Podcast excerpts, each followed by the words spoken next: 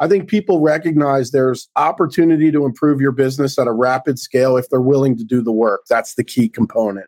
Are you willing to do the hard work? Are you willing, to put in the time and effort? And if you're willing to put in the time and effort, the recipe is pretty simple, right? Are we priced appropriately? Is our organization structured the right way? Do we have this ability to communicate at the level your business needs for your vision, not for where you are today. And then really building into what your painted vision is, what your core values are, how you represent yourself, what your expectation to the market is, all those things that you were talking about earlier that lead you to attracting the quality talent, attracting a quality consumer, a really perfect avatar for you. What does that look like? Half of us just and I don't want to say half, it's way more than half of the people that own home service businesses that are actually willing to put in the work to kind of get the results that few are seeing. Welcome to the Home Service Expert, where each week Tommy chats with world class entrepreneurs and experts in various fields like marketing, sales, hiring, and leadership to find out what's really behind their success in business. Now, your host, the Home Service Millionaire, Tommy Mello.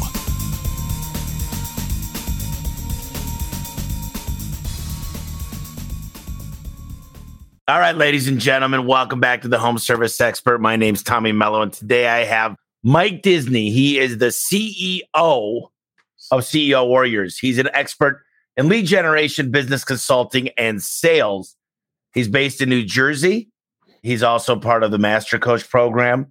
He was Gold Medal Service Director of Sales from May 2015 to September 2018 sales manager before that from June 2013 through 2000, 2015.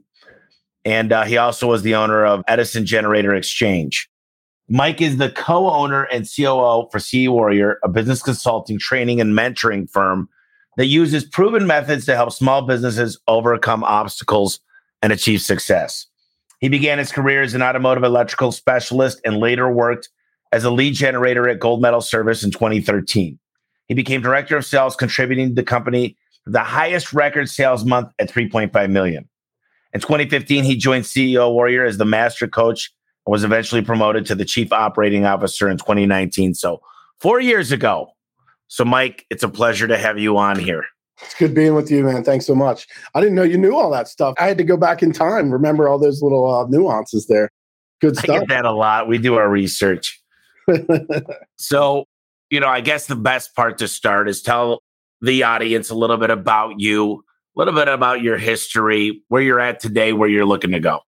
Yeah, so um, I think I think the bio really kind of tells the story of what you know what got me into the home service world, what puts me in my position today. Um, first and foremost, you know, I'm a dad. I have five kids. Super, you know, I'm born and raised in Baltimore. Moved up here to New Jersey. Kids give you roots, and then you kind of you find out where your future goes, wherever they want to be, right? So, you know, having as many kids as I do, staying in Central New Jersey was important. I owned an automotive business where I had the fortune to meet two guys that had a really great business in Central Jersey, and I was able to manage their fleet and uh, really get to see their culture live. Right, a lot of people talk about a great culture. I got to see these guys that are just breaking their ass out in the field, working hard days, and then they come to me because their truck's failing, and they all had a great attitude. Life happens. Um, I had some challenges in my personal stuff. Get a divorce. I go and get an opportunity to go work at Gold Medal. Work for you know, Rob Zadotti, who was a friend of mine, one of the founders of Gold Medal and CEO Warrior, and then ultimately working with Mike Agugliaro, who a lot of you guys probably already know, who was founder of Gold Medal as well as CEO Warrior. And then just being able to take some of the, you know, the some of my abilities that I had as a business owner, as a sales, I've been selling everything my whole life, right? I, I tell everybody I was the best paper boy there ever lived, and and reality of selling things for years and years and years and for me, getting into this position, obviously being through two private equity churns, obviously the, the home service company, and now here being with Corridor Capital and somebody just dedicated to the client journey, it's really what it's all about for me, Tommy. I mean, where am I at today? What am I doing? I'm focusing on taking our content to the next level. What is the next layer for that for us? I'm building out different trainings that are, you know, really kind of predicated on the complexities of today's world what does that look like for our clients? How can they leverage that and grow their businesses? Our main focus here at CEO Warrior is always going to be our client journey. We're fortunate enough in the eight years that CEO Warrior's been around to represent a billion dollars in revenue growth for our clients. And with all the market interest, we've had 34 of our clients in the past two years exit to private equity and, and multiple looking at generational wealth, which we're super proud of that. And, and I think we, you know, playing a part in their journey and what that looks like, that's what it's all about for us. And for me, that's really where I'm at right now, just building out a better tomorrow for all of our clients. Love it. Got an opportunity. And look, there's, I'm good friends with Julian at Nexstar. Sure. I got an opportunity to speak at Service Roundtable recently, and there's all these these groups that do amazing things. And he said, "You know why we picked you?" And I said, "No clue." he said, "Because look around this room. You're probably one of the youngest guys in here, and the mentality of the millennials is quite a bit different. We want to be valued. I'm right at that borderline. Sure. We want to be valued. We want to be involved. We want to know what's going on. We want to we want to invest in ourselves. We want to feel like we're part owner. And then, uh, you know, I think this is bullshit because this is the, what I don't agree with is the work life balance because I think I enjoy what I do. So it's work is fun. But it's crazy to see that room. And, you know, I'm sure a lot of people are listening that were in that room, but really, business is evolving faster than ever. More baby boomers are retiring now. It's like I think 20,000 per day, 12% of them own a business. And a lot of people are looking to exit, and not all of them have the opportunity to go to PE. Yeah. You know, PE looks specifically for platform companies and they they bolt on companies, but they look, you know, there's different strategies. You try to buy great businesses, but you also buy ones you know you could add value to. But a lot of people don't have a business. And I hate to say that, but when they're not there, the business fails. And that's no way to do a business because most of us started out as a technician and then we started a business and said, if I get enough leads and do all the work, I'll make more money. But at the end of their 30 year career, they're just worth what their phone number is worth because mm-hmm. they make 140 grand a year and to replace them's around 100 grand. So there's no really multiple there of EBITDA. There's no, there's nothing there. Right. So I think it's important to get involved with groups like you to understand how to build a real business that functions when you're not there. Yeah, I mean, for us, that's really, I mean, we get people when they come in, they're pretty green to business management, right? They're probably excellent at whatever their trade is, right? They're great plumbers, great HVAC guys, all, and you know the story. And they come in and they don't even know what a P&L is. They don't have a clue where their finances arrive. They don't know what cash flow is. Half of them, you know, they just kind of, they have a gut feel on whether or not they're making money or not. And that's a really bad practice in business today. You know, creating sustainability, creating financial awareness, you know, doing the work. I love a lot of the stuff that you're talking about, you know, watching some of your things where you're like, there's no magic pill, man. There is zero magic pills out there. There's no silver bullet. You got to put in the work, but it's got to be controlled, right? You got to be with somebody who's probably either been there before or has a really good depth of understanding of what you need to put in place because there is framework. I mean, you're not going to get to where you are and your size of your business without framework, discipline, and knowing how to do it. And, and how do you get there? You talk to the people that are wiser than we are. They've done what we've done, and you learn from them and you implement their processes. I mean, I've had coaches that have just blown my mind and given me insight into what's the next level here. You know, what do we do here and how do we do that? And if you're not if you're not having somebody to kind of guide you to where you're going, you might get there, but it'll be painful along the way. And then for most people, they might not have anything. Like you said, they might have anything to share once their days are over. Once they stop working, the whole business just crumbles because there is no foundational pieces. You know, I know if there's a really shitty owner, is when you go out there for the first day and they tell you how they fix things better. They tell you how to work on a Linux or, in my oh, case, a Clopay door. They figured out an easier way to fix something. It's like, and they're proud of it. That's the sad part. I got a master's degree from University of Arizona. And I did studies of financial reports, case studies. We learned balance sheets. We learned how to examine a company, none of which I used in the home service space. None of it. Yeah. I mean, there were certain terms and, you know, I learned how to network better and I, I wouldn't have done it differently. I love sitting with these private equity. The reason I went is I, I sat down with Ken Goodrich. I've sat down with Leland Fraser, David Geiger, my buddy Keegan. I mean, you name it. Sure. I went out and visited him. Aaron Gaynor. I've been around the biggest shops in HVAC. I studied plumbing, and I, I learned to mold that into my industry. And what I learned was, especially from Ken Goodrich, is he said, "Look, you think you're good, but when you get around a really good PE mind, I hate the word PE just because it almost is frowned upon. The guys that I'm working with at Cortec, and this isn't a pitch for them, but they said you need to take complete ownership We're not telling you what to do. We're helping to open your open your eyes and ask you the right questions. We're we're asking you tougher questions that you haven't looked at. Never say the PE guys made us do this and they're destroyed. You're running the company. You're the CEO, Tommy. And don't, yeah. don't place blame. If you're going to do this and right size your CSRs, which we did, we had to make a decision with 15 of them because of performance and because it just it didn't make sense. Sure. Then own up to it. Take ownership.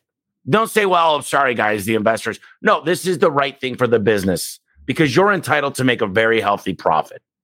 And what Ken Goodrich explained to me was just, look, dude, you, you think you're pretty good and you are at a lot of things. But if you want to learn financial engineering and how the bigger game works, this is the next step. Yeah. You know, I just turned 40 and I'm like, that was probably the most compelling thing for me is that I've got so much more to learn. Once I know this, I'm going to be what, 43, 44? Yeah. In the brightest days of my life. You know, I, I'm really looking forward to my 40s. I miss my 30s a little bit, miss my 20s even more, but that's the way it goes. And uh, there's so many people, there's so much opportunity. I mean, in the next six years, I think the majority, the large, large, large, vast majority of baby boomers will be retired. And that means all this opportunity. And Crazy. I just want a piece of it. Yeah, I think it's a crazy amount of opportunity. To go back to like the investor focus, right?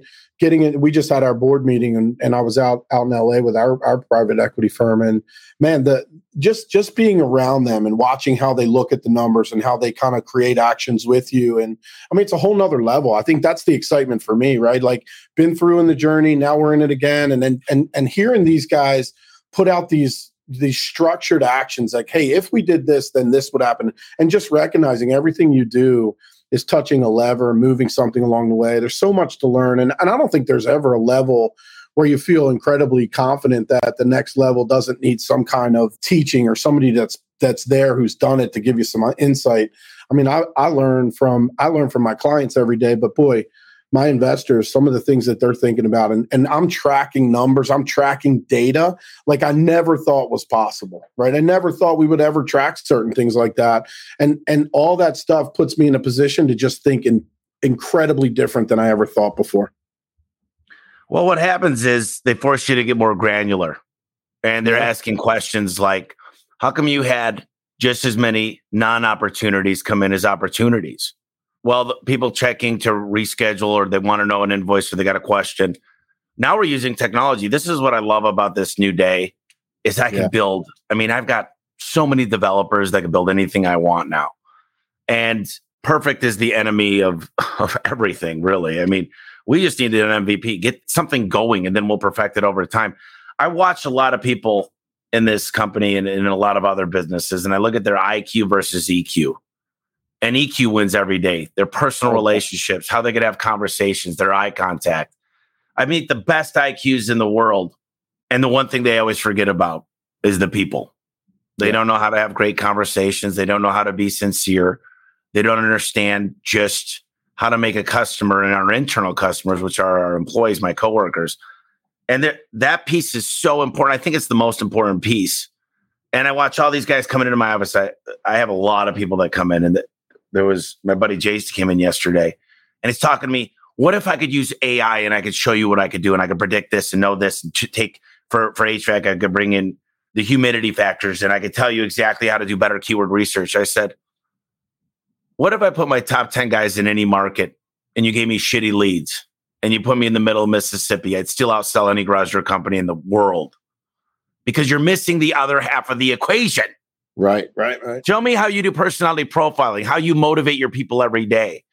Because you might be great at lead gen, and lead gen is a big piece of building a great budget. But without the conversion rate, the average tickets, the five star reviews, the customers that become raving fans, without p- people recruiting not only customers, but other coworkers to join our team, we have nothing. And I think that's the missing piece of home service. Yeah, I mean, I think the good companies get it right. They invest in their people. They make sure that their people live quality lives. I think I, I, saw the thing. I saw one of the speeches you gave where you you literally called some guy out and you were like, "Well, tell me your CSR doesn't have bald tires on their car." Right? I love that because that's the reality. What's the quality of life of the people that you're supporting and serving on a day to day basis? What quality of life do they have, and what's your impact to your community? And and we live that at Warrior, right? Like, how do we create and and dude, you know it. I know it. The home services present the most charitable people in the world. And if they have opportunity because they have a great sustainable business, they're going to create amazing communities and their people are going to live great lives. And I think that's the real key equation, right? Like, how do you attract great people? Have great people work for you and make sure that they understand the value of you and, and what you bring to the table as their leader and how you support that. We preach that, man. I love that. I love that so much. I had a guy, we had 700 grand the other day, like 740 grand. And everybody was like so happy at work. And then I had a guy call me later that night and said, Hey, I'm getting into my house in 15 days. And it's the first house for my family. And, you know, my kid's 16, 12, and six. And I wish my 16 year old got to live in this home. And the phone call from that guy that works with me buying a home meant so much more than that $740,000 a day. I can tell you it was 10 to 1. And greatest, I just did it. thing ever. Well, that's, you know, I said, guys, I got enough to retire 10 times over with me and my entire family. I show up every day here because now it's about, you know, and I always say this line is uh, Zig Ziglar said, you could have anything you want in life if you help enough people get what they want. And there's a bigger reason for me being here. There's a bigger why Yeah. that keeps me coming back. And I feel like I'm in the fetal stages, but I feel like I've got the right intentions. I kind of feel that way a little bit here, right? Because there's so much impact we make on business by business by business, not only my employees, and I'm growing that and scaling that, but also the the people that we touch, the communities that they touch. And I got I got to be honest with you, like being able to, you know, as I, as I hear you talk about the guy buying a house, you know, going back to gold medal days, hearing these these kids that worked for us having kids now, buying homes, just developing families, and then being rich in opportunity that's there. I mean, the opportunity is just unbelievable today, and uh, being able to present that to people is really that's the juice, right? That's what keeps us going. And I love how you're like, it's like I'm in the fetal, pos- you know. Of my why and what that looks like. Look, the journey is great for me. Being able to take over for some really great guys that have been in the industry forever, who are finding different things for them to do, allows me to kind of put a footprint on this organization of where we go and really map out the vision for what I, what I want. And I, man, I want nothing more than to serve not only my employees at the highest, highest level, because I know they know I fight for their livelihood, but everybody that they impact with a conversation is really, really important. I'm going to ask you a bunch of questions here. In my orientation, I pull up a slide of a cartoon, and on the top half, it's got a dad and his son, and he's planting a seed, and there's a little sprout coming out. And he says, Son, one day you'll appreciate the important things in life. And then on the bottom, it's got the big tree now, and the dad pushing the kid now as his son. And it's got him looking into the sky saying, Thanks, dad. Yeah, how great is that? And I said, guys, if you don't have a team behind you, if you don't get motivated by your circle, it's a cage. You know, you, have you ever noticed when you put a bad fruit next to a bunch of fruit, all the whole batch gets bad? Yeah, I'm like, you need to include your family, stay around the people that'll move you forward. You want to become a better golfer, hang out with a better golfer. You ever notice when you golf with people that suck, you just don't care and you just shoot a 90? yeah, or whatever you might shoot. And I'm Yeah. like, the same thing exists here. And I'm like, guys, here's what I promise you. Here's my oath to you. I will show up every day. I'm going to give you new trucks. I'm going to give you the tools, the training, the operational skills, the technical skills. You'll be able to give people look them in the eyes. You'll be able to talk about an investment versus cost. You'll understand the best finance tools in the industry. We'll give them a promotion instead of a financing deal. But I said, the one thing I can't do is have you look in the mirror and think you're worth something and look in the mirror and smile. If you don't have a great smile right now, maybe your teeth isn't perfect. That's the first thing we're going to fix. You're going to be proud when you smile. And my goal is that you guys have more self esteem than you've ever had. But listen, I can't do that. I can't build that for you. So we're going to work on that together. I think what we're trying to do here is build amazing people. And what the byproduct of amazing people being the best version of themselves is attract better customers, recruit better people, totally. market to the affluent. I don't mind showing up to a $10 million house. I'll walk in there and I'll close a, a $45,000 deal, but it won't be, we don't say the word hundreds or thousands at this company. We just say 45. Then we smile and shut the hell up. and we work on these things over and over and over and over and over and over. Some people call it role play, some people call it practice, but I used to play two a days in football. Practice. So we practice 10 times to play one game. Yeah, Think about that. We practice 10 times for one game, but in home service, we say, you're going to go on a ride along with my best guy for two weeks. Then I'm going to put you in the wilderness by yourself forever. Boy, two weeks would be nice for some of these guys. They're hiring because they're desperate. Of course. Always totally. be recruiting. Yeah. Always. If I meet a busboy that's got a smile, he's hustling, he's checking in on me. I take a selfie right then and there with him. And then I text him. And then I text him a question mark for a ride along for the next week. And I'm telling you, every single time, I think I'm 100%. Is it's not this week, it's not this month, but one day he's going to walk in and say, man, this is a dead end role. I'm going to call that guy that I met because he seemed very excited. He seemed energized. Seems like he runs a good outfit. I see him everywhere. And instead of taking the leftovers that you recruited for $10,000 for your four month season, and you're willing to pay 20 grand to get a good guy because you can't keep him busy in the off season because you don't know how to sell service agreements. We just passed 26,000 service agreements and I have a garage door business. Yeah, nice. Perfect. So let me ask you a few questions here. Can you tell me some of the strategies that you guys have deployed to achieve those results in the home service at uh, whether it be gold medal or CEO warrior? Yeah, well, I think for us, and I'll talk about CEO Warrior, right? I think everything is a continuation, if you will, from where we were at Gold Medal to CEO Warrior. So everything kind of envelopes itself into CEO Warrior. Mike Agugliaro, our founder, wrote a book called The Nine Pillars. That book has been our foundational pieces, right? Starts with mindset, ends up and, and talks about skill set, action set, clarity, alignment, accountability, and talks about coaching, training, and managing. And for us, that is really the kind of foundational stuff that we teach. At every one of our events, we have a layer of the nine pillars. So if you don't have the right mind, if you're not focused on what you're doing, if you have, if you don't have clarity and alignment on the expectations, if you don't have accountability or people that are accountable above you, there's some challenges around that. And if you're not coaching and training and managing to a better tomorrow, there's real failure that's in the way. So obviously that's the key for us is starting with those foundational pieces.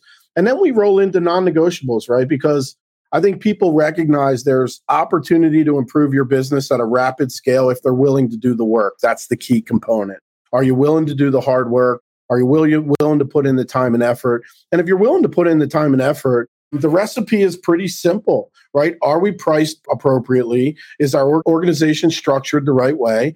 Do we have this ability to communicate at the level your business needs for your vision, not for where you are today. And then really building into what your painted vision is, what your core values are, how you represent yourself, what your expectation to the market is, all those things that you were talking about earlier that lead you to attracting the quality talent, attracting a quality consumer, a really perfect avatar for you. What does that look like? Half of us just and I don't want to say half, it's way more than half of the people that own home service businesses that are actually willing to put in the work to kind of get the results that few are seeing. Because if you look at the grand scheme of it, very few people are on that top end that are experiencing generational wealth and exit strategies that mean a lot to them.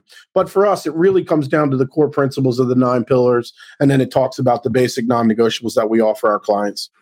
You know, that's interesting because a lot of people are willing to put in the work, but everybody that walks through for a shop tour and comes to my meetings and gets involved, Facebook questions. There's a million ways people are reaching out these days. Yeah, for sure. They just don't know what to do. They're good at firefighting. They're some of the best problem solvers, and they're used to being a problem solver. But Al Levi told me one day, he goes, What if I told you that with these systems and processes, it's going to be very vanilla? It's going to seem boring. You're going to get bored, Tommy. I said, I don't think you can make me bored. He right. goes, I'm going to make you so bored, you're going to get sick of it. And he did. So I said, we got a 10X and then we got to grow again and again. And as we grew and grew and grew, different problems, greater problems that I actually enjoyed. Not as the guy going to show up drunk today. Not as this guy going to come into work. Not as a truck going to break down. Who's going to get hurt on the job? Those were the problems I faced year one and two. Right. Now I'm like, okay, how do we get enough vehicles in time for this whether it's greenfield or an acquisition. You know, the problems I'm having now are like, well, how are we going to get past a billion in revenue? I mean, these are great problems to be thinking about and looking at market share and market caps and what we could do and how to differentiate ourselves. Like the stuff I think about now is just, it's light years above where I was, but it's still fun for me. I still enjoy Mondays. And people go, well, if you could do it, I could do it. I said, yeah, I'm just a guy from Detroit. My mom didn't have a lot of money. She worked three jobs to save our house. I didn't get anything from my parents. I got a job washing dishes when I was 12. And you're absolutely right. If he could do it, I could do it. It's mm-hmm. just the fact is, I think my biggest asset is I've been the dumbest guy in the room all the time, asking a million questions, reading books, going to seminars, and implementing a lot of people have great ideas and they go back into the firefight of the business. And one thing you said is you went through a divorce, and I'm not trying to bring that up, but a lot of people, man, I'm telling you, I met a guy yesterday that I've worked with for a long time that does investments in multifamily. And he's like, dude, I, that my ex wife was the devil. He's like, I, it was toxic. I had to get out of there. And I'm not married. And I don't have kids yet. I have two dogs. But man, I, oof, that's tough. I think I hate to say this because it sounds bad. And I do want kids. I really, really do. I'm not going to have kids to have kids. I'm going to have kids because it's the right person. Right. And so I don't know, man. Talk to me a little bit. And I hate to do, if you don't want to talk about this, you don't have to, but it's hard raising five kids, being the best you could as a husband, a dad, and a business to your employees. How uh-huh. do you balance that? Well, I'll tell you what, I have no problem talking about it. I think it's something I cherish the opportunity to talk to people about.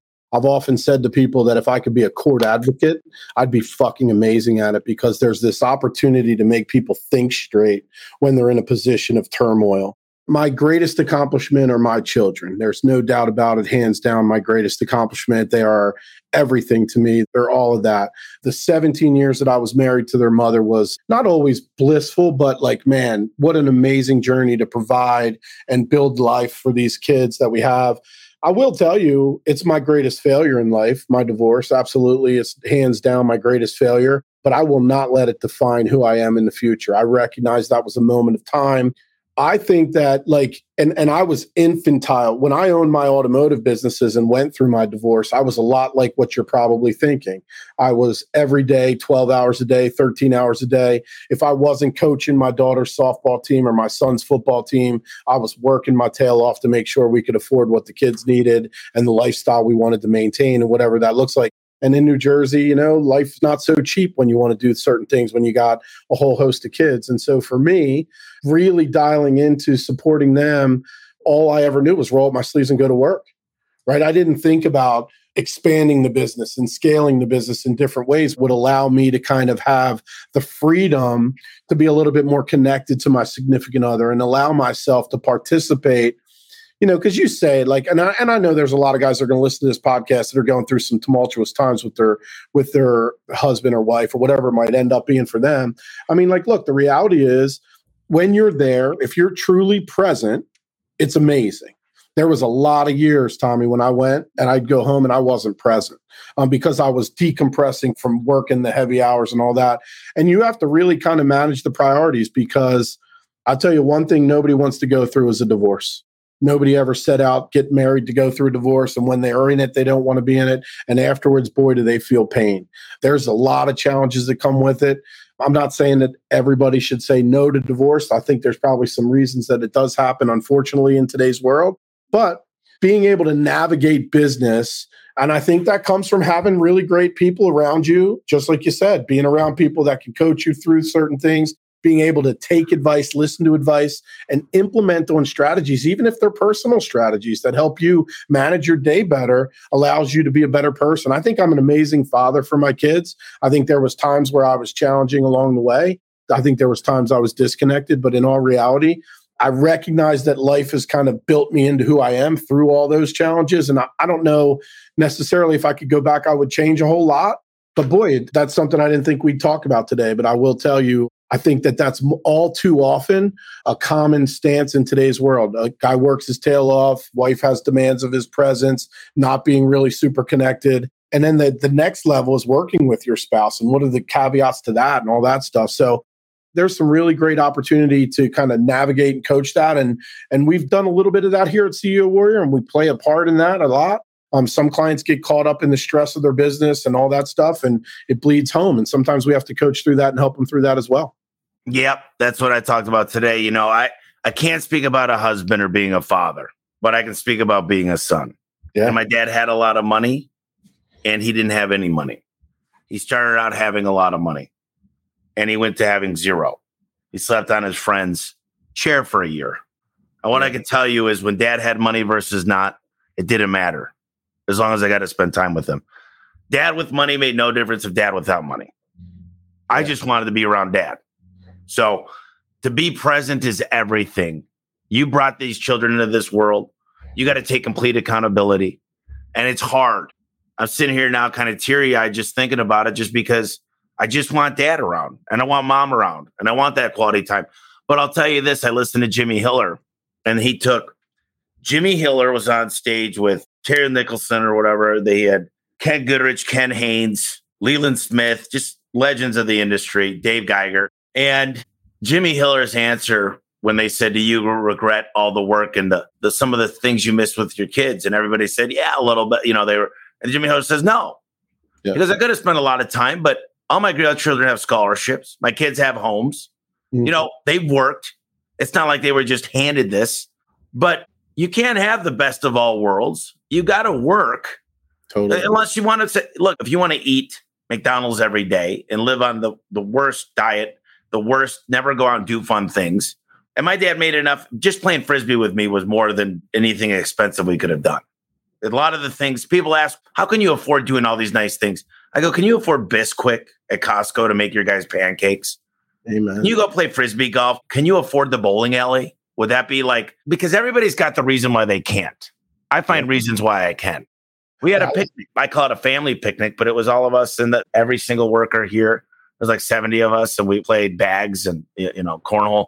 And it's just those little things we got to know each other a little bit more. And I just hear people constantly talk about the reasons they can't.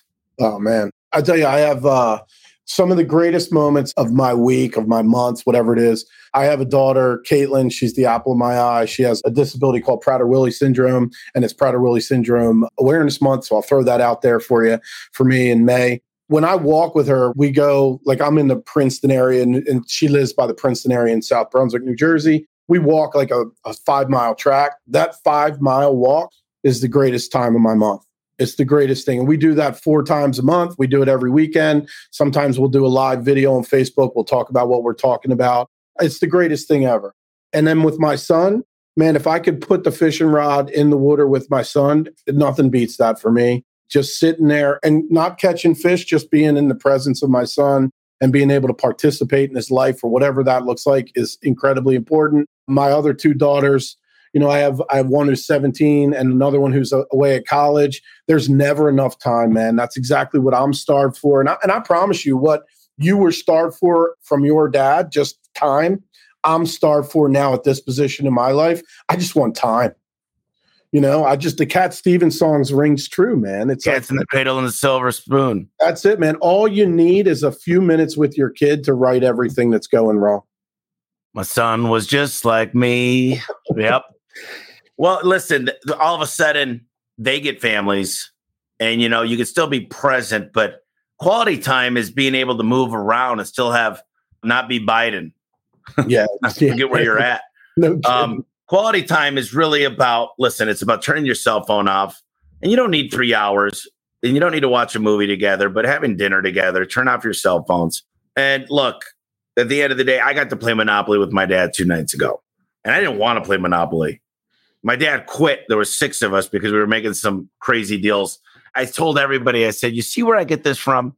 And it was just because he's such a competitor. As a kid, I just wanted to win, and I look for that in other people. That the one thing I say is, "Have you ever played a sport? Have you ever played an instrument? Have you ever done karate? What are you passionate about? And did you practice to become the best?" Because if you became passionate about, it, I'll help you find passion in this. Because this is a game changer. We're going to help you build a budget. There's three things in a business they got to understand their numbers, where they're going, and how they're going to get there. And they need to be, when I see somebody pull out a spreadsheet and they know exactly their booking rate, average ticket conversion rate, how much it costs to acquire a customer, they've got a plan, they're going to go there. They got to be able to have really tough conversations. And they got to be a talent magnet because talent's where it's going to happen. They got to be able to get great people. I'm in this orientation with 14 new guys and I think eight of them said they got referred from somebody that works here, and they make fifteen hundred bucks if they refer somebody. But that makes me proud that they're saying, "Come here." Yeah, the grass is greener. It's a better spot to be, and I think it's more of a movement now than a place to work. And I think that a lot of people they've got every reason. My employees don't show up on time. Jim Cornetti, part of Zoom, used to be this type of owner in your your neck of the woods. He used to say these freaking employees they don't show up on time. They don't give a shit. and now he's like, man, these are my babies. Right. I need to protect them. I need to cherish them. I need to hold them. I need to be there for them. I'm, in a way, we become their parents. A lot of the people that work for us, a lot of them didn't have a good upbringing, or, eh, you know, I hate to say that, but it's true. They look for us for that I do okay. Am I doing okay? They need the feedback. I they want to know. I think a lot of business owners still have that mentality, man. There's not enough good people. We can't find people that care. I think people still have that mindset. I think the reality is is they wouldn't care about their business because it wouldn't provide them that next layer or level they're looking for. And in today's world, you know, and I know everybody could walk out the door down the street and find a job somewhere else in a minute, in a heartbeat. And so you got to cherish those people. I think being a talent magnet, the way you say it like that, that is absolutely the number one thing. You can be really dialed in on your numbers and have processes in place. But if you don't have talent to deliver it, man, you're going to have challenges. And in today's world, yeah, there's talent out there. You just got to find it, cultivate it. And the law of attraction, having eight people in your business provide eight more opportunities. How great is that? Well, that's just this month. That's just with technicians. That's not including installers, yeah. CSRs, dispatchers, that, you know. So I look at this and I go, you can't find great people. It's because you're not great. Who would want to work for you? Look at you. All you do is bitch and complain. You come in here. If it's not done my way, it's the highway. You don't care about anything. You artificially hold your people down so you can give your clients a good deal. So no one's allowed to make it because you're afraid that if you pay them too much to leave, which is a mindset of scarcity, not of abundance. No doubt. And frankly, it's pathetic. When people say, How do you charge that? I say, Well, what do you do for your employees? Nothing. They drive a used truck. They don't get any tools. They don't get any training. I don't have a 401k. I don't have any PTO. I can't afford billboards. How do you justify being such a fucking loser? Is my question. You said it, right? They have that mindset of, of scarcity. They don't understand what they don't understand. And those guys need to have, unfortunately, some transformation in life. And quite frankly, depending on how long they've been doing it, may never ever experience that. I mean, there's 9 million plus people that live in the state of New Jersey. You think I would have a hard time finding somebody to work here? The only way I would have a hard time finding somebody to work here is if I didn't do the work to get somebody to work here. So it all people hire on uh, people hire because they're desperate. Well, guy walks out, then they need a new guy. They pick the wrong guy because if they don't, they're going to end up back in the truck. And then why not bring on a good guy? Because a great person, guy, girl, black, white, Cuban, or Asian, doesn't really matter. A great person in your company will pay for themselves in dividends. So, yeah, so always out, be hiring. Go out and hire the person. Go out and hire the the thoroughbred, and then take on the pressure that comes with hiring a thoroughbred. Going out there and supporting him with opportunity. That's well, that's let me ask you. That's what your job should be as a critical owner today. Here's the biggest mistake I see is going to the unemployment line and expecting great people. Yes, somebody might have moved here that's looking for a job. 100%. But if you want to find the best people, you know the best person to advertise to and it happened with the Dollar Shave Club, the Dollar Beard Club. They advertise to women, and I advertise a lot to women because someone, the guys I want, they're dedicated, they're hard workers, they're not looking for another job, right? And then their girlfriend, the wife, says, "Listen, there's, I don't know if this is real, but these guys genuinely seem like they're having a good time and living their best life." Because that's the person that makes sense in the family. They're the the woman's the decision maker, whether we like it or not. They're the ones pushing the buttons. Yeah, we had a, at, at, Gold Medal. We used to um, we used to send the spiff list home to the wives, let them know where the opportunity is. That would drive the results right on on the opportunity of what we were spiffing out. Ah, that's gold. so this there's this guy I have. His name's Eric Parks, and you know we do the torch program. We pass the torch. It's basically a fancy way of saying turnover, service to sales. Nice. And when Leslie figured out how much money he makes with door sales Guess what his conversion rate is service to sales? 40%. Yeah. He's the number one in the company because every day he goes home, she goes, Don't come home without a door sale. I love it. She pushes him. He, he went to Pinnacle Club. We went to Mexico. We went to Tulum. And he's got everybody in his corner in his family. Think about that to have every single person around you, your friends, your coworkers, your family, pushing you to succeed. And that's the biggest thing. I said, you need to go home and get everybody in your corner, get them on your side, to explain to them what this means for your family, financial freedom. You're doing the best things ever in your life. Yeah, that's awesome. You're out there working for them. Yeah, I love that. That's great. How rewarding, how rewarding is the job for him knowing he comes home supporting all that and and people are fighting for him to do the little things in his day-to-day practice. That's awesome. It's got to be super rewarding for him. Oh, he's living his best life for sure. Love it. So, what are some of the big mistakes you see in businesses when they generate leads? I mean, a lot of people are doing marketing. Everybody's calling me right now. I need more leads. I need more leads. I, I called out my buddies with marketing companies. I said, I hate to be you. They need more leads yeah. because it was easy the last four or five years, especially through COVID. It was like you could trip on a rope and find leads. I, I need more. Everybody said I need more workers. I need more workers. And now it's like there's always a paradigm that backs yeah. leads. Totally. I, I always find when, and we always hear that, right? It's always the number one thing we hear. I need the phone to ring more. I need more. I need more. I need more. Um, reality is half of them aren't grinding down the numbers and aren't looking at what they're doing. They're not looking at their success. So where where's the challenge? their operations isn't delivering what more leads can produce for them. And so we can't get you more leads. If it, it's like you said earlier, go back and fix your operations before we can market a different way. And so you got to make sure that you have the ability to convert, make sure you have the ability to flip turn leads over, make sure you have good average ticket, good revenue, all those things. Selling memberships and putting a fence around your client and offering them the upside to future lifetime value that comes.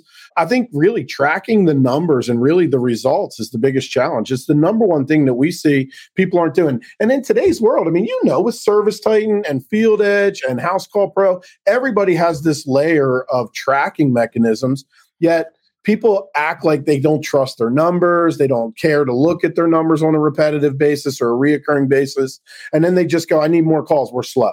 Yet yeah, well, that's the easiest answer. Yeah, because they're Why working more into the when you have a 30 or 40% conversion rate in the house, you don't need more leads.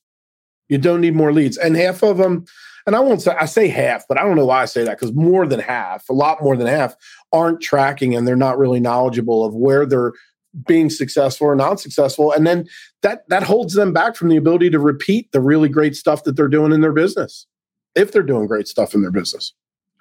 I love old mindsets. I love buying a company that says you know tommy when i signed up for this i didn't sign up for nights or weekends. Yeah. that's why my gmb says i only work 4.30 we turn off the phones. We don't we're not open weekends bro. Yeah no. and i'm like okay good. You're perfect for me. I love you because garage doors don't pick when they break. Air conditioners don't choose when they go out. It just nope. happens. And yeah. when you buy a business, it's crazy. And you know, I don't know. Look, I'm not going to say the older mindset or younger mindset. There's good and bad versions of both. Every single let millennials, baby boomers, all of it, Gen X. But I will say that businesses need to be cared about. And I see a lot of a lot of young mm. entrepreneurs man, ADHD is real and I have it. And I think every entrepreneur does. And we get the shiny light. There's a next shiny light. There's a next thing, a next thing, a next thing.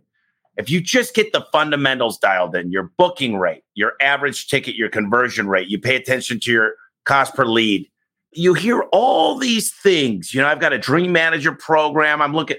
So the other day, we're sitting with the guys that invested with us. I created 10 new slides to add to our slideshow next month. And one of them was we took the pie of all of our payroll, and 14% of our revenue is just support staff, meaning that it's the CFO, me, yep. our president. There's there's a lot of us involved. This doesn't include CSR's dispatcher warehouse. And so I asked these guys, I said, you look at great businesses, where should we be? They said you should be about 9.5%. So I'm in the midst of looking at something that no one else probably is looking at. Now, sure, if you've got a small business and you and your wife are running it, it's probably like 1% of revenue. If don't that, be proud about that. Don't, don't get it. Just know that you should be 9.5%. Know that yeah. you need to build infrastructure then. Most people are on the opposite side. I've got too much infrastructure. Right. And and so for you looking at opportunities to improve that. To say how do I get to a more standard that makes sense? I mean that's crazy. I think a lot of a lot of our clients when it comes to really kind of evaluating where their money goes, what their op like they're not looking at hardly anything. And so when they come into our world, there's always this incredible challenge. And then getting them to philosophically understand the financial responsibility they need to have in their business, that's always the heaviest thing to overcome because a lot of people they just don't feel like they have the ability to do that stuff. But boy, in today's world, there is an absolute responsibility to that. And that's the number one thing that'll create sustainability in your business you know, it's a scary thing now. If I was to get back into business day one in this world, it would be very scary because I think I could make more money working for somebody. I could be an entrepreneur. I could right. actually be able to put my work jacket up because there are so many things, and I've got so many great people. I can't imagine that I could do it again if I had all the money. But starting on ground zero and knowing I'm going to have to put in the sweat equity. Now, if I knew exactly what I know now, I know I could do it with very little money, but I'd have to go back into the field to get the money to be able to afford the people I want. I'd have to go out and recruit some people. Just don't have the money to invest. You can't get a loan. You can't get an SBA. loan. Like there's nothing there. You don't have a two year track record. It's going to be a decade commitment. And I got to tell you, it's not for the faint at heart. It, what do they say? One out of five businesses fail within the first two years or year. It's or, or four out of five fail. It's people just think I'm just going to be a business owner. I want to be like you. I'm like, just get ready for sacrificing relationships, walking out of movie theaters to go handle a call, working nights, weekends, holidays. Be ready to travel, do what you need to do. Because if you think it's just you're born successful, it takes. I'm the biggest failure almost in every room I walk into. I failed more than I've succeeded, but I get back up and I learn a little lesson. Sure. Well, I mean, I think like, look, bottom line is for everybody, you know, wants to be a business owner, it takes sacrifice. Just like you said, that's the biggest thing. What are you willing to give up to get what you think is freedom or whatever you think ownership means? Uh, I think in today's world, I think you're right. If you wanted to open an HVAC company, you'd have to go out for five years, grind it out as a comfort advisor, make a ton of cash, save that money, and then build it into your discipline of whatever that looks like for you. I think in today's world, there's tons of opportunity. There's guys making a ton of money working for people and you may you may get into the groove where you never want to uh, may never want to work for yourself because there's no risk on the table and the opportunity might be sky's the limit. And so there's a lot of comfort advisors, a lot of sales guys, a lot of really good service experts that are making a ton of coin, hustling and doing some really great work that probably had in their mind, let me do this for a little bit, see what the business is like, then I'll open my own gig. Some of them never did. Never did because they recognize being somebody who can work for somebody is you know it's a little bit easier on the uh, on the risk management level. I have an equity incentive program. Pe gives profit units usually 10 or 15% when you are a public traded company they give stock options. So i fully agree with that process but when somebody comes up to me who's made me very successful and i've had a lot of these people in my life and they go i think i really feel like i deserve more of the company. The answer to that is you took no risk. You didn't have your mortgage tied into the business so you yeah. only want the upside. And, and I just, the, the reason I'm saying this is the business owners that are listening right now, if somebody comes up to you and feels like I helped build this business, your name, they took my blood for the insurance program. Yeah. They literally, I had to sign, I had to get a $2 million insurance policy. So when you think about it, you didn't take the risk. Yeah, no, That's no. why we get what we get. Because the chance of failure, the chances that my house could have been taken is high just like nobody wants a divorce. But the chances of a divorce are higher than 50% these days. Yeah, it's crazy, so, right? I, I, will tell you, like that's what we teach our clients, um, and I, and we teach it from a different perspective. Um, recognize that your employees will never understand the risk you you put your personal self under every day. Um, recognize that that leverage that you have that's against you, if you will, or maybe it's for the really good performers. That leverage is what propels them, right? Like you, the leverage of failure is like that's never going to happen. I'm not going to allow it to happen. So that risk management and that evolution of risk for you as an owner, your employees can never understand that. They can't fathom what that is because they're not in that playground. Like one tragic accident with your truck, what could that mean? Well, we are insured up the yin yang yeah, but I mean, for most small businesses, that's not the case, right? And so, so just because they believe they should be, they should have more of the ownership. What does that even mean? What does that mean? Well, if somebody wants to make more money, I said this to all the guys today as I'm doing the orientation. I said, you know, the best way to ask your boss for a raise, very simple. You come up to me and you say, listen, Tommy, here's where I'd like to be financially. And I'm not asking you for this today, but I want to know what you need me to become and what I could do for you to be able to be worth this. And I'm on performance pay. You know, Mike, the fact is, if the company doesn't make money, I don't make money. So I've given almost every position in the company performance pay. There's no tenure at this business. So if somebody comes up to me and says, I think I want to make 140,000. I'll work with you to figure out a way.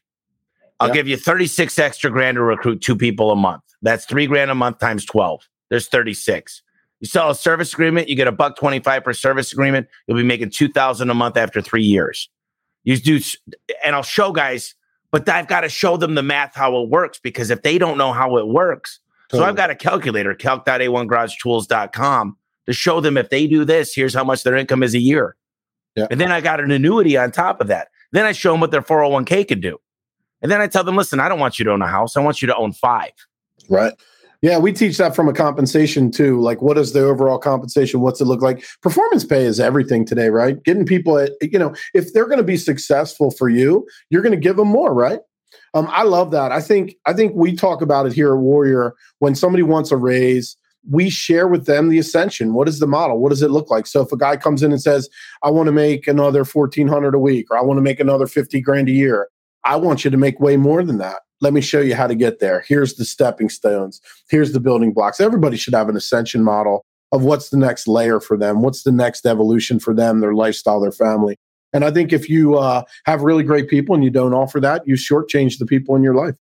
A hundred percent. A salary and an hourly wage was put in place to suck the soul out of people.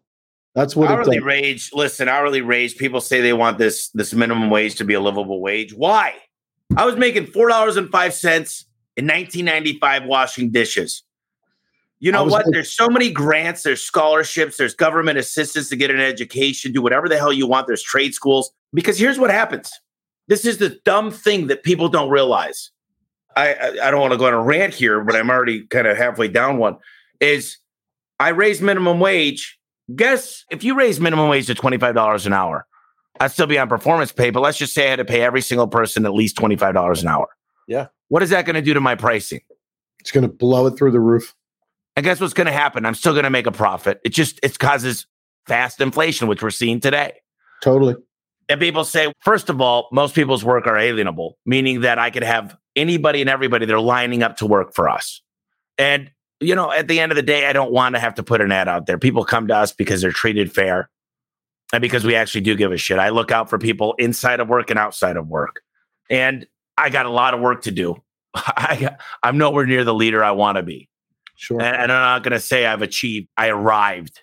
I'm not there yet. I don't think I'll ever be there. If I'm ever there, please buy me a casket because it's time to go to bed forever because I got a lot of work to do. And if I ever think I've uh, I've done it, I'm happy about what we've done. We celebrate all the time but we have a lot of serious meetings. We don't go over accomplishments in these meetings. We go over what we need to work on because we're not here to party all day. We have a lot of trips we go on. So I, I think that uh, people need to get very serious about looking directly into the mirror and taking accountability for what their life is and their business that they built. Well, we we teach it here that every every position you're in right now, congratulations, you earned it. So if you don't love where you're at, just fix it. I think there's uh, opportunity of improvement. I think I love how you know we talk about here at warrior we talk about the layer the level of mastery. What's the level of mastery right? Are you ever a master at certain things? Mastery simply means now you can begin again right? What's the next layer? What's the, and i love that for like for you everybody listening to this you're incredibly accomplished. A lot of people are like looking at what you've done and go wow i can't wait to you know i want to just do a portion of that. That's it man. You get to the pinnacle of where you're at now it's a new level there's a whole new identity for who you are. There's a whole new growth. There's a whole new mindset. There's a whole new scalability. And what does it mean? I mean, I think that that's some of the biggest challenges business owners have today. Like when you think about a $1 million business to five to 10 to 20 to 50 to 100, man, you got to redefine who you are each and every level because it, the business demands you to be somebody different. And uh, we talked a little bit about that at the very beginning that you've got more problems now. They're just they're just fundamentally they're more of where you should be at. You're not worrying about the guy showing up late or drunk to work and all that. You're focusing on growth and scalability. That's the reality of business today for all of our clients too. What is that layer? How do we get them to understand that? And how do they get away from the bullshit of I'm doing everything perfect now and everything's okay? Because every tomorrow needs a better you. And I love absolutely better your best. I love the mirror concept. We teach that. The mirror is everything, man. If you're not looking in the mirror, you're not really challenging yourself. What are the top three things you see, Mike, that when you see, you've seen a lot of businesses, a lot of home service companies. When you really, when you sit down and you speak with somebody, I'll, I'll give you a quick example. There was this guy in the 1950s, a psychologist that could sit in a room for five minutes with a man and wife talking and tell if they were going to be married within 10 years. And he was 98% correct but what he found was mutual respect, the way their tones were and how they went about their conversation. because they followed these people for a long time. There's probably some things you just you look at and you're like, dude, this is magic. This is going. This is going to go up. Mm-hmm. Is there some things that you're like, man, th- this is like, this is what I see, and I know this is a winner. I think the number one thing that I see when when you run into an operator, a true operator who can make shit happen, when you when you find somebody who can delegate with purpose man, it's really kind of easy to see him growing and scaling that thing. I think, like we talked about it earlier, the hardest thing, I think the hardest thing in home service business is to get out of the truck, right? So if you're a HVAC guy and you're listening to this and you're working in the truck, I recognize you're at that position where it may be the most difficult journey to get out of it.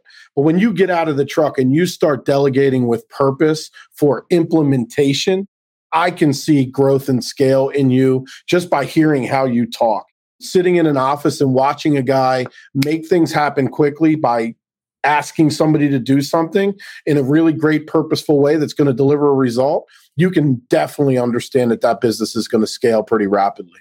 I think that's the number one thing for me is to really kind of a leader who can delegate with purpose and make sure that he's focused on that stuff is really really important. I mean look in today's world to be really really successful you have to be really incredible at networking you have to know people. You have to know who's in your market. You have to have an affection for those people.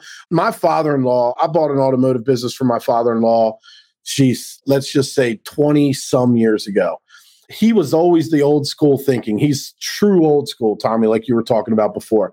He's like, the competition, I'll burn their place down. Don't ever talk to them. They're the worst thing in the world. I bought that business. First thing I did was I went to these guys that were, and I, w- I had an automotive generator shop. I don't know if you know what that is. We rebuild alternators and starters. Very yeah. few of us on the planet doing that anymore. And I haven't done it in over 10, it's over 10 years now. And so I went to these guys and met them. I mean, these guys are doing exactly the work I'm doing. If they're doing something good, like, you know, why can't we band together like lawyers and accountants always have? And so I think you have to be exceptional at networking. You have to understand the trade. You got to seek out the people that are doing it at a really great level, be inquisitive, ask great questions. But I think you need to participate in a level of networking that will enhance your business. Now, look, I'm not saying every BNI group is great. You got to go to the social stuff and all that, but you have to get really comfortable with going out, meeting people, talking to them about their business, finding out what they're doing really, really well, and leveraging that to bring it back to your business and then do that. I don't care if, you know, I mean, you probably could learn garage doors, you could learn stuff just by walking through the car wash right? How are they marketing to the people as they walk through the car wash? We, we, I've learned, I learned I mean, my my founder learned a lot of stuff just walking through the drugstore. You know, all the things that are there. What are the layers of you know being inquisitive, networking, finding out, uncovering the things that are working for other businesses, and bring them into yours. I mean, Jay Abraham yeah. taught us that over and over and over again. I love Jay. He was on the podcast. Fact is, you learn from other businesses. It's called R and D, rip off and duplicate. And there's so many things I've brought from so many other companies. You know, the reason I got really infatuated with HVAC is I kept seeing who has the private jets. I said I might want to hang out with those guys. and they started Frank Blau, you know, uh, the Nexstar group, you know, they were 1991. I mean, these guys were getting together and they paved the road. Oh, and I just said, I went and I flew and I stayed at Julian's house with him. Man, what a cool guy. I know Jack Tesser. And these groups have been born your group, and there's so many great groups, and they all deliver a ton. I'm going to be 10 late. So success leaves clues all around us. And I just tell people all you got to do is ask. ASK, some of my favorite three letters. If you ask anybody that works here, my favorite three letters are ASK. My favorite word in the human dictionary is arbitrage. And when I figured out what arbitrage was, I said, this can't even be legal. How does that even make sense? I could buy it for this and sell it for this? we have three things at Warrior. I'll, I'll, I'll tell you about our three quicks. I think they're important. Um, yeah, it kind of it kind of accentuates what you're talking about. You have to be quick to ask all the time. Just ask, ask, ask. You can learn so much. And then the next thing off of that is you got to be quick to act, and then you got to be quick to share your win and how. Man, I think those three things create a level of intrigue and interest in your business that you can't do alone. So if you really ask, like you're talking about, you got to ask questions I think it's really important to be asking as many questions as you possibly can, soak up the sun, if you will. Right. But then if you don't do anything with it, That's hugely problematic. You got to be quick to act and put things into motion. And then once you have some success, man, share that because I believe I'm a big believer in karma and all that stuff. What you push out there comes back tenfold. I believe it 100%. And so that's really kind of one of those things. Our three quicks, we really love talking about that. I think it kind of exemplifies what you were just talking about. Nailed it. so you've had a successful career in sales, business coaching. If you could look back and maybe make things a little bit different, what would you tell your younger self? I probably, if I could go back a long time ago, I would probably tell myself that I don't have all the answers. As a young business owner, I really felt like I was really smart. Like I, I was, I, am a pretty smart guy. I don't think I'm a dumb guy at all in any stretch of the imagination. I think I'm going to work out, hustle, and work a lot of people. I think I'm pretty smart in, in programming some things. But man, when I was young business owner, I didn't really listen a whole lot. I was really kind of the doer. And I would go back and listen a lot more too, and to every generation. Like where I'm at right now, I'm 53, just so you know.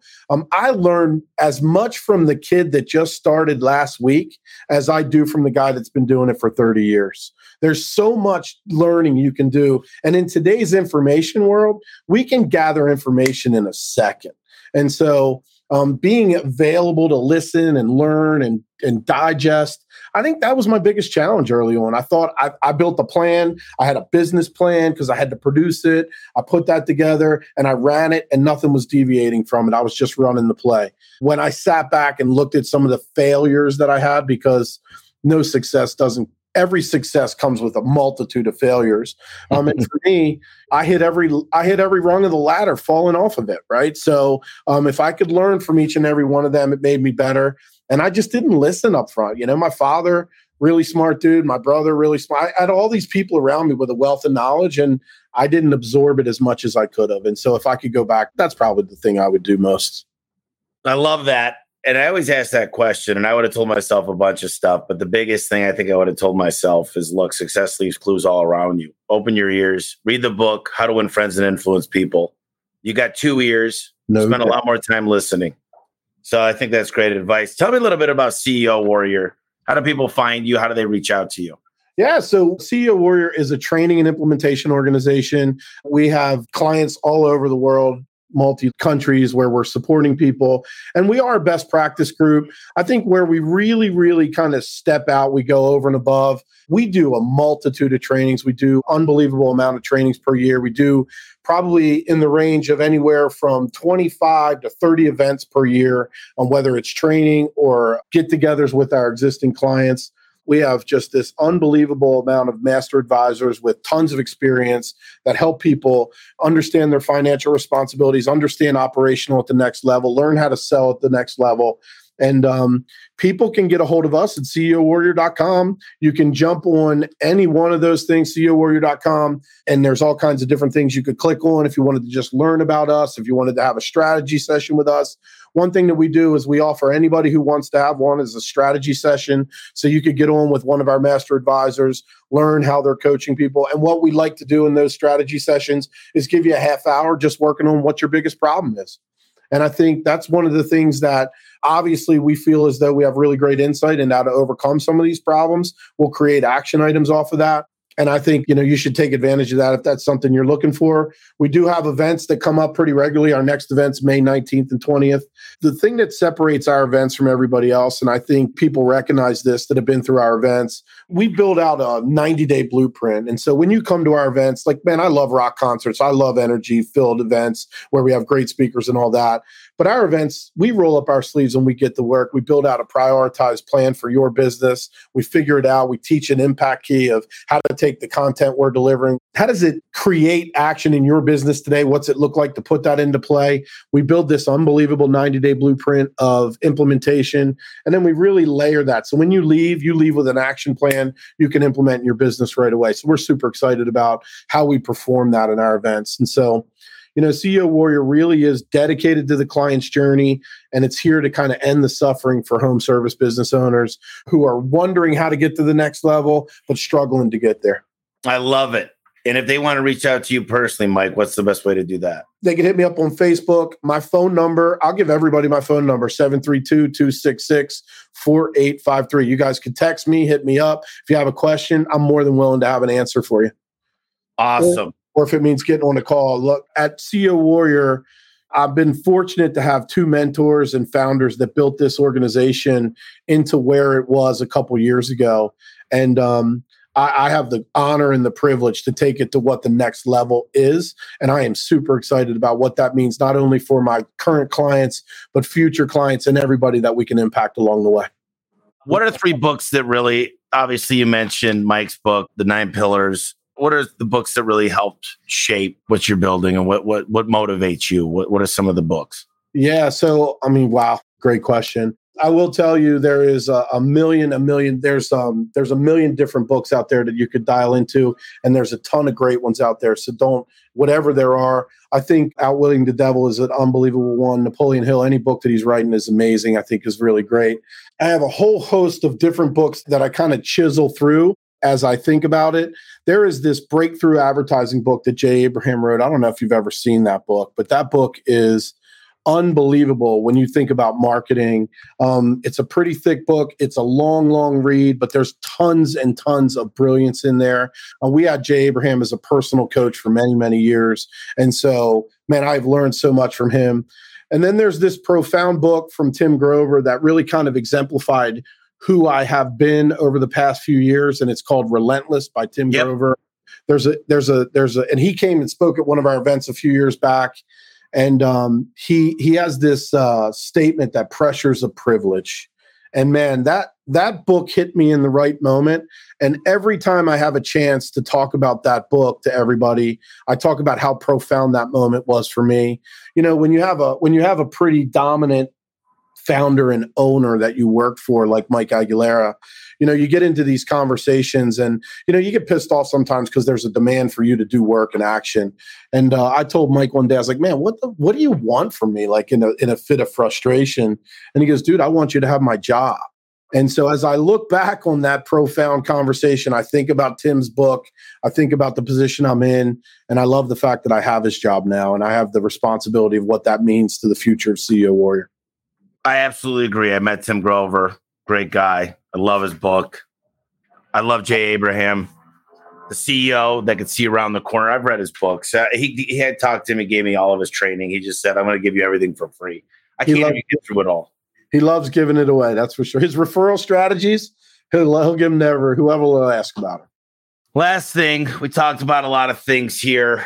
You guys are running a great program. You're a great guy. I love just what you talked about being a dad. We talked about a lot of things. I, at the end of the podcast, I like to give people just a few minutes to maybe we didn't talk about something. Maybe there's something you want listeners to hear. Maybe just a piece of advice, whatever you want. I want to give a couple of minutes for you to close this out. Yeah, I mean, I think I think I'll give you a piece of advice that I give all of my clients and, and anybody that's willing to listen. There is, um, you know, there's no there's no easy way to run a business today. I think in, in today's world, you have to be um, you have to be willing to take and absorb a whole lot. But in the grand scheme of it there is no substitute for hard work. If you're going to if you're going to grow anything special anything that's meaningful it's going to take hard work and it's going to take passion. So if you don't have passion for what you're doing find something else to do.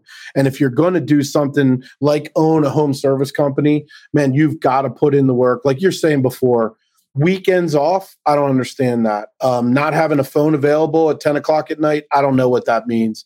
And so being present being available the nfl draft is over right? And and what do they say at the draft? Your best ability is your availability. And so being available to your clients being available to your employees i think that's some of the things that are necessary but the hard work and then and just really finding somebody that can mentor you to that next level is really really important and i think there's a multitude of great people out there that'll do that um, you have to be comfortable with it if you are going to look at a, coaching group or or best practice group um, regardless of whatever that is. Interview them, have a detailed conversation, ask critical questions, ask about the journey, ask about the touch points. What does it look like? What is valued there? And then make sure you're making a critical decision that can last the, the test of time, right? Something and like if if people haven't done it and there's no testimonials and all that, be cautious of that. I think in today's world, there's a lot of pop up people that are willing to help, whether or not they have. The they never made it in the real world, though. I mean, I think that's the reality, right? I mean, I think that there's some some people out there that understand some good stuff, but whether or not they're perfect for you is really important for you to find out on your own, uncover that, interview that the right way, and and put a demand behind it. But in all reality, the only thing I could leave you guys leave you with, if we were to give them anything, there's no substitute for hard work. It will deliver to you every single time. You know, I've heard this so many times, and I, there's this guy, the power of one more, and he says, "I work nights, I work weekends," and I did that. But what you said earlier is, I think I could out delegate anybody. Yeah, and I think that's an art, and it's a skill you learn over time and there's checks and balances and there's systems that you need for the systems. You need to have data integrity. But uh, Mike, I had a blast today. Not only that, people people have to want to be want to do stuff for you. Yeah, you got to be a likable giant, right? You got to be somebody that that's willing to go. My boss is amazing. I'll do whatever he asks me. The fact is, leaders eat last, and if you if you have that mentality, if you want run through a storm, I tell people a lot of people that work with me will take a bullet from me. It's a BB gun towards the side of the leg, but it's still whatever works. Whatever works. It's it's the thought that counts, right? Mike, you've been a pleasure to have on. I think yeah. a lot of people are going to take a lot from this. I really enjoyed the time. Yeah, I appreciate being on. Thank you so much for the time, man. Appreciate it. Next time I'm in Jersey, I'll come say hi. I love it. Thank you, brother. Appreciate, I appreciate you. Yeah. Hey there, thanks for tuning into the podcast today. Before I let you go, I want to let everybody know that Elevate is out and ready to buy. I can share with you how I attracted a winning team of over 700 employees in over 20 states. The insights in this book are powerful and can be applied to any business or organization. It's a real game changer for anyone looking to build and develop a high performing team like over here at A1 Garage Door Service. So if you want to learn the secrets that help me transfer my team from stealing the toilet paper to a group of 700 plus employees rowing in the same direction, head over to elevateandwin.com forward slash podcast and grab a copy of the book. Thanks again for listening, and we'll catch up with you next time on the podcast.